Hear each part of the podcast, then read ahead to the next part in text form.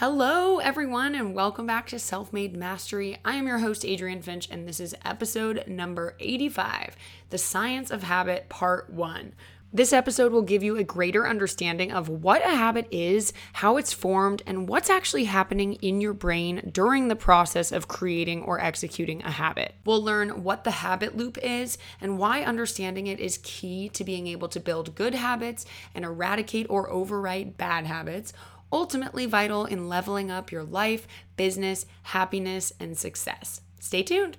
You're listening to the Self Made Mastery Podcast, your ultimate guide to total transformation. I'm your host, Adrienne Finch, and I believe wholeheartedly that anyone from any background can create and live their dream life. And the best part is, you only need one thing to start your mind. So join me here every Wednesday on this transformative journey to master your mindset and unlock your greatest potential. Let's go.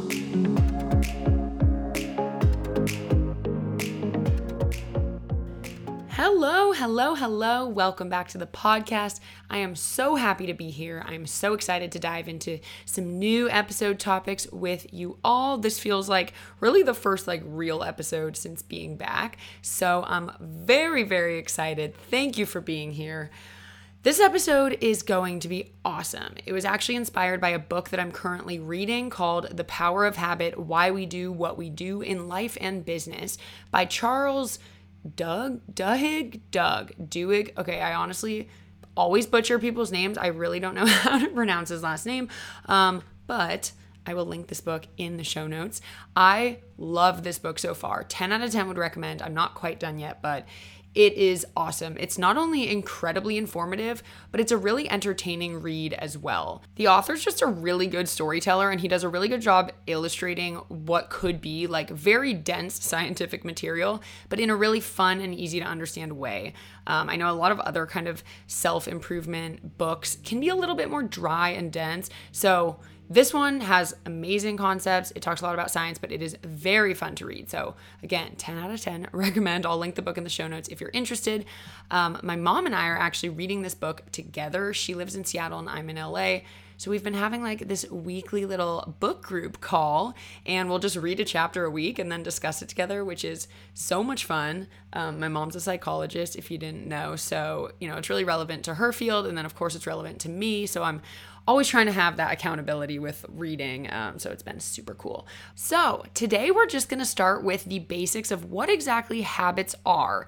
Truly, from a scientific perspective, okay? We've talked about habits before, and we honestly will continue to talk about habits forever um, because understanding them and using them to our advantage is such an important part of mindset mastery, in my opinion. There's a lot of different theories and practices out there, of course, relating to habits and how to form them and, and so on and so forth. And so today I'm going to be kind of summarizing the most important takeaways, at least that this book touches on, and all of it is coming from decades and decades of habit research. So I found it super, super just inspiring and very powerful stuff. Um, this will also likely end up being a multi part episode because there is so much I want to share with you. So let me know if you like this topic. My DMs are always open on Instagram at Selfmade Mastery Pod. So, like I said, I'll start with the basics just to break down the science of habits and what's actually happening physiologically in your brain, which I think is so interesting. So we can then further understand what exactly a habit is, how they actually form, and how you can manipulate them to work in your favor. So, without further ado, let's just get right into it. So, what I what hello, god, can't talk. It's been a little while. what actually is a habit?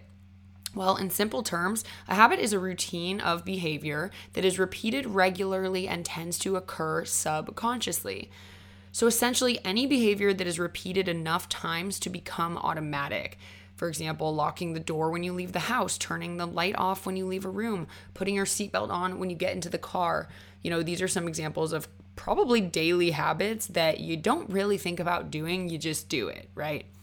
So, I want to talk first about kind of how a behavior actually turns into a habit. How does it go from being something that you consciously think about doing to something so automatic that you're almost not even conscious that you're doing it?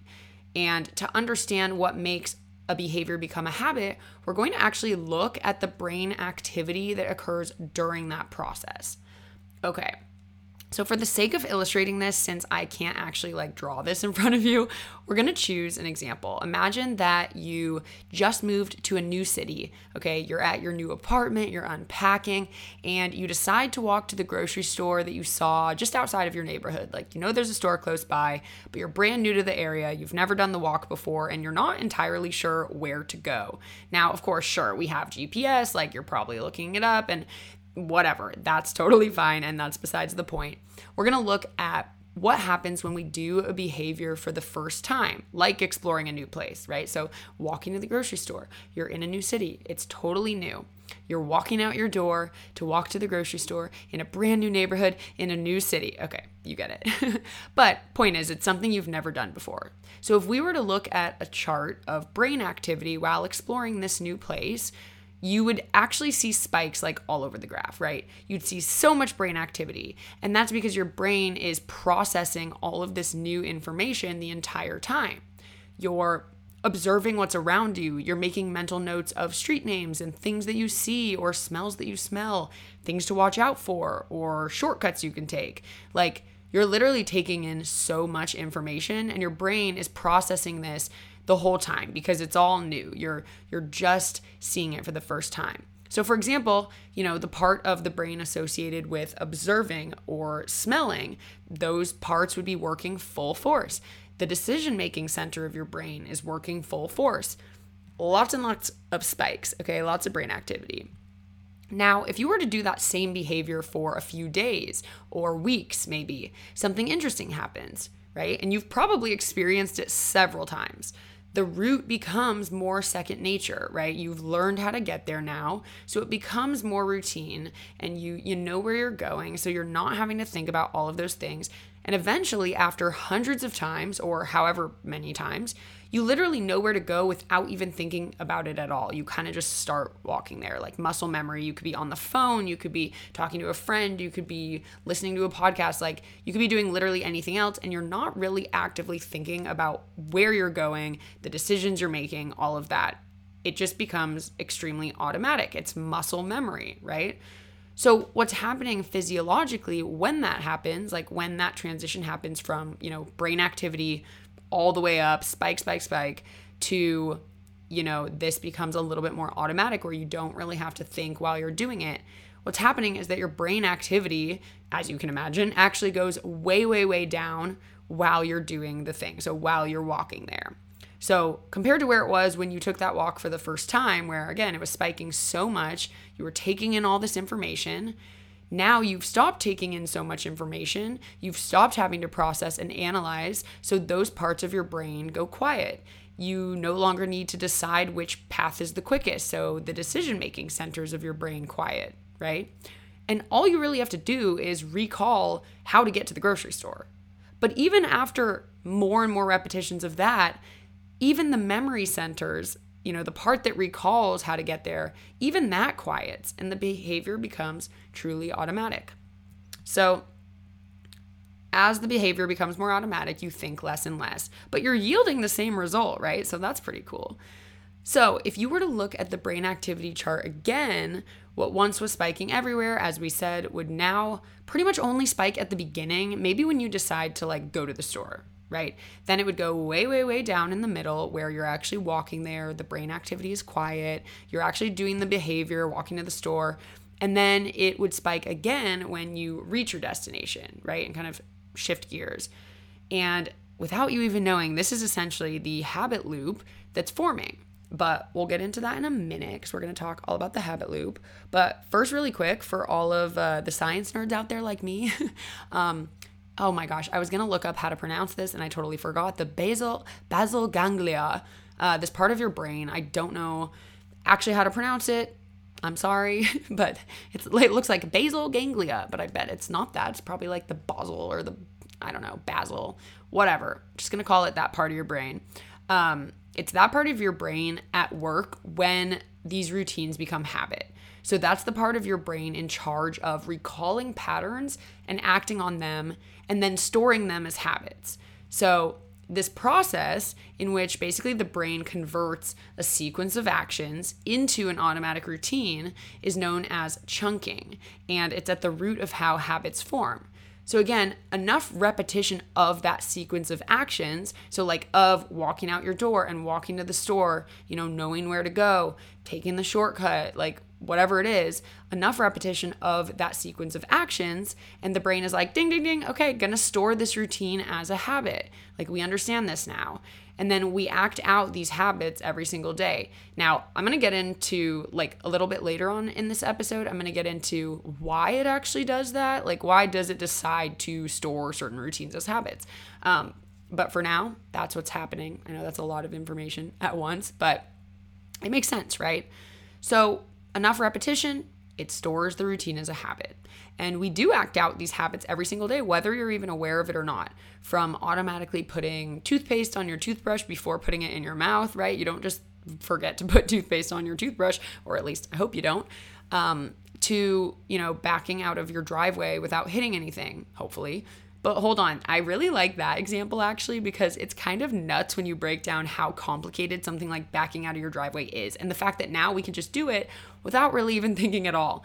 So think about if you're like just learning how to drive and you're gonna back out of your driveway for the first time, or even if you know how to drive, but again, you just moved to your new house in a new neighborhood, like we said before.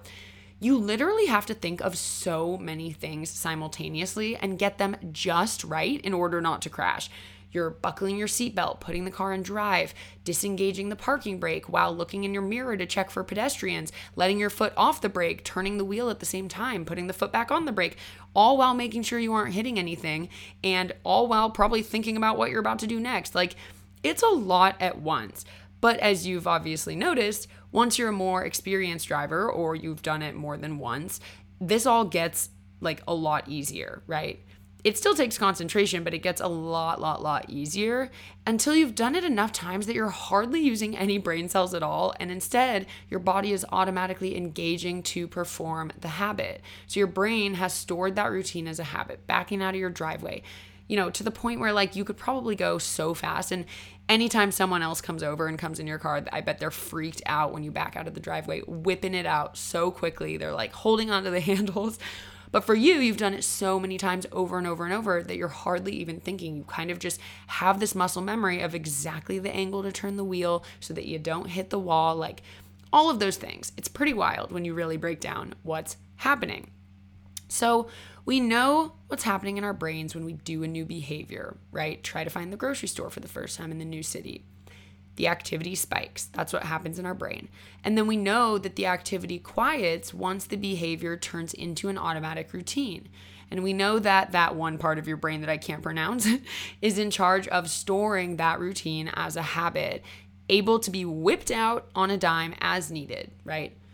So, how does it know when to engage in a routine? What is actually prompting it to start? Like when you're gonna back out of your driveway, how does your brain actually know to engage in that specific routine that it has stored? And this question actually leads us to the first stop in what's called the habit loop. So, the habit loop is a nice little tool that honestly the author of this book, Charles, made up for understanding habits. So, it makes it a lot easier to kind of break down what exactly they are and when we talk about things later in terms of like manipulating habits or changing them or building new ones, it's really important to kind of understand these three parts of the habit loop. So the three parts are the cue, the routine, and the reward. Cue, routine, reward, the three parts of the habit loop. So let's go back to the question how does our brain know when to engage in a particular routine? When it comes to prompting a habit, which is the routine, the brain is triggered by the first step in the habit loop, which is the cue. So it starts with the cue, right? And the cue can be a number of things. For backing the car out of the driveway, it might be the the jingling of your keys in your hand. You grab the keys, right? It might be walking into the garage. Um, whatever was that first step that always led you to the behavior when you first started doing it becomes the cue. And the brain spends a lot of effort at the beginning of a habit looking for something, looking for the cue, like something that offers a hint as to what habit to use.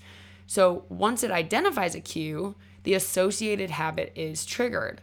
So remember, we were saying that the we kind of see that spike at the very beginning, which is when it's looking for the cue. Then it identifies the cue and goes into the routine or the habit. And that's where the brain quiets. That's when these spikes go down. And then it awakens again at the end, basically to make sure everything unfolded as it should. Was everything okay? Are we good? Do we need to make any decisions now? Do we need to engage in a new routine? And that is why the uh, brain activity spikes again at the end. So it identifies the cue, chooses the habit, and then nothing really happens during the actual habit. It's totally automatic, a totally routine thing, and then a spike again at the end when it finished. So that's the habit loop having engaged cue, routine, reward, right? And so the reward is what happens after the habit has been completed. And it's called the reward because oftentimes it is literally a reward, like something that we crave or look forward to. And sometimes it really is just what happens when the routine is finished, right? So when you're brushing you t- your teeth, maybe the reward of brushing your teeth is a minty fresh mouth or a, you know, clean pretty teeth. It's something that signifies that the routine has ended and you have done the thing, right? So like a minty fresh mouth is like, cool, I have successfully cleaned my teeth. And that is what brushing my teeth was for. Like, check, done, right?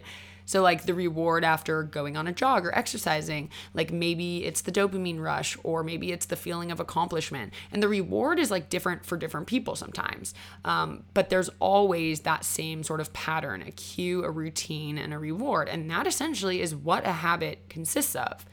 So, if we're going to get a little bit deeper into the habit loop and you know the cues and the rewards basically over time we start associating the cue with the reward. So taking it one step further, you know, now we've identified a cue, our brain goes into a routine, and then we get a reward. After more and more and more repetition, after it's been a habit for, you know, however long, we start associating the cue with the reward. So we literally start anticipating and craving the reward before we've actually engaged in the habit. And if you think about it, like that's why your mouth might start to water the second you see a donut commercial. Or if you even like visualize right now a lemon and like the concept of sucking on a lemon, you might start having a watery mouth, right? Like my mouth certainly waters when I think of sour things. And that is actually your mind and body physically anticipating and craving, so to speak, the outcome or the reward just by recognizing the cue. So, as you can imagine, this is a very powerful idea, right? That that sometimes just seeing the cue, seeing or hearing whatever the cue is, just by running into the cue, your brain is literally already craving and anticipating the the outcome, right? So it's quite powerful. And this is why it's so important to understand it. And we'll talk later about how to actually manipulate that. But you know, for example, this is why for people trying to lose weight, it's sometimes recommended to not even have junk food in your house, right? Because if you don't have junk food around, then then even if the habit of eating junk food is cued or triggered, you won't be able to eat it. So maybe instead you'll reach for something you do have, like a banana or whatever. And slowly over time, the routine of eating junk food will be replaced with the routine of eating a banana.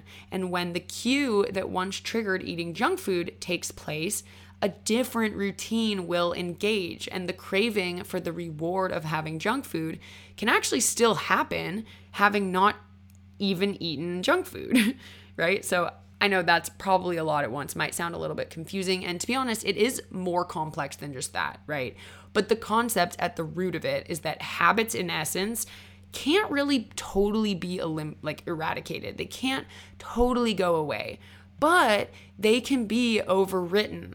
So just because you can't completely get rid of a habit you don't like, you can totally overwrite overwrite that habit to become something that is good for you or something that you do like. So you take that cue, you change what actually happens, what the routine is, and you actually will still get the same reward. So, as you can imagine, you have to be able to successfully identify the cue and the reward of a particular habit or, you know, maybe a bad habit. Um, and that can sometimes be difficult and it takes practice. And we're going to work on that in future episodes, right? But if you're able to successfully identify the cue and the reward of a bad habit, for example, you can overwrite it by changing the routine. So let's just say that you realize that the cue to eating junk food is actually boredom. Like maybe you realize, you know what, it's not, I'm not actually hungry. I'm not really actually like craving sugar necessarily.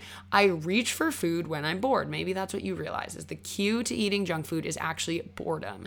And the reward is maybe just a satisfied feeling, whether it's the satisfaction of crunching on something or physically doing something with your hands and your mouth. Maybe it's just like a break from the mundaneness of the last 30 minutes. Like you just needed a little break, right? Whatever it is that is the cue that you have now kind of recognized or identified, your brain will still recognize that same cue. So if you're bored and you're in need of a break, your brain will recognize that still. Oh, cue, ding, ding, ding, like time to get the junk food. And it'll anticipate or crave the reward, which is feeling satisfied or refreshed or, you know, crunching on something or having taken a break from whatever it is that's making you bored. It'll still anticipate that reward but the routine that it uses to get there can be changed, which is awesome. It can be overwritten and retrained. So instead of reaching for junk food, maybe you decide to do a few laps around your living room, or stretch, or text a friend, or eat a banana, whatever it is that you choose. And it leads to the same reward without even realizing it. And maybe, you know, it still might be difficult over time because you might think that really it is the junk food that you're craving. But if it's not, like, you know, the actual salt or sugar or whatever it is and instead it's it's boredom and you're just craving a break or something to occupy you know your attention then you can find another routine that will satisfy that same kind of craving that same it'll offer that same reward so, over time, by doing this new routine, you'll retrain your brain to engage in that when the old cue presents itself, and it'll lead to the same reward. So, the cue and the reward will stay the same, but the middle part, the routine, can be overwritten. And we'll get more into this in part two because this is honestly where the fun begins, and this knowledge really becomes applicable in terms of learning to build good habits and changing bad habits. So, you can actually apply this to your life. But that is is at least the basic understanding of what is a habit and what this habit loop is. So, how are these habits scientifically like actually formed? Like what is happening in your brain when a habit is becoming automatic? And to finish off, I want to touch on why habits form in the first place. Why does our brain kick into gear to chunk together actions into habits that it can automatically perform when needed? Like, why does it store these for us? And Scientists say that it's because our brain is constantly looking for ways to save effort and be more efficient, which makes sense, right? So it'll make almost any routine into a habit when it can because it allows our minds to quiet more often and basically save energy and be more resourceful, be able to use the energy that it has on more important things. Um, and as, as it says in the book, which I thought was really funny, but definitely true, is this effort saving instinct is a huge advantage because an efficient brain requires less room, which makes for a smaller head, which makes childbirth easier and therefore causes fewer infant and mother deaths. It sounds crazy, right? But I mean, in a primitive kind of way, when you're really looking back at our evolution and the roots, it makes sense. In an even more practical sense that applies to our day to day, I think habits allow our brain to stop thinking about basic behaviors and again, devote our precious mental energy and strength to more important things like, you know, decision making or inventing rocket ships to take us to Mars. Like, you don't need to focus all of your energy and effort on brushing your teeth and remembering how to brush your teeth. But, you know, it might be more useful to use your energy for recording a cool podcast. So, I don't know.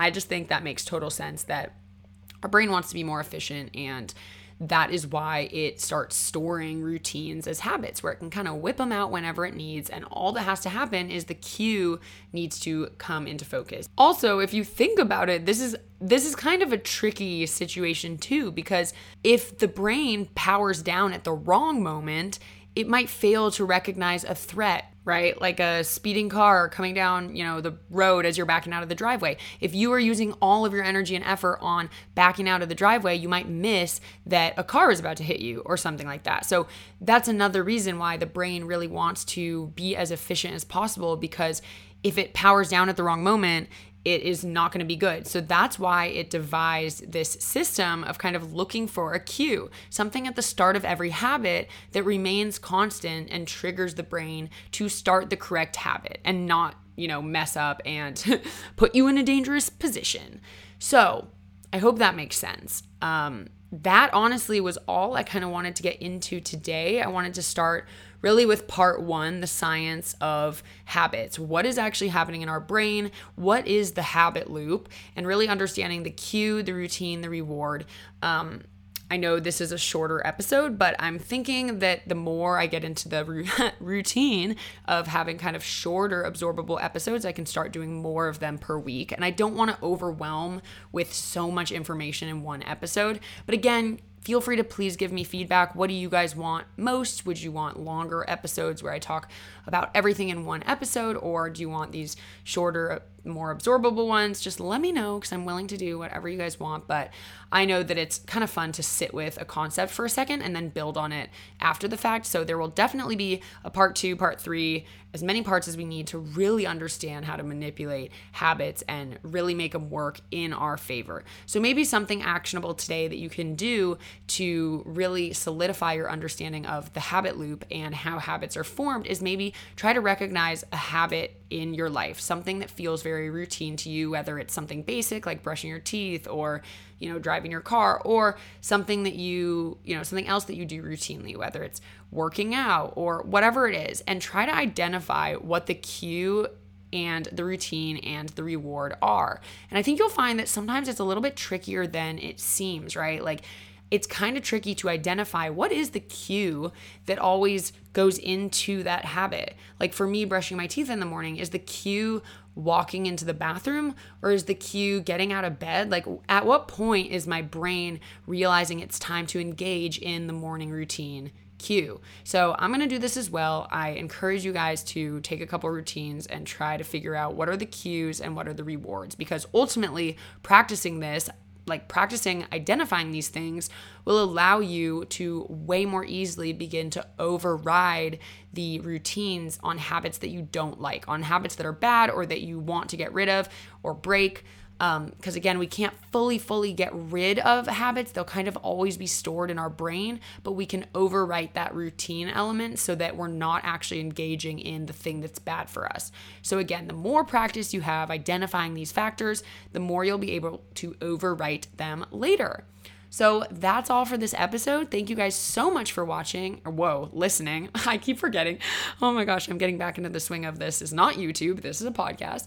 Thank you so much for listening. And um, I look forward to my next episode. Be sure to subscribe to the podcast, give it a rating and a review if you are feeling good about it. Um, that helps this get out to more people. But ultimately, I'm just so happy you're here. Thank you for being here with me. And I look forward to talking to you in the next episode. See you later.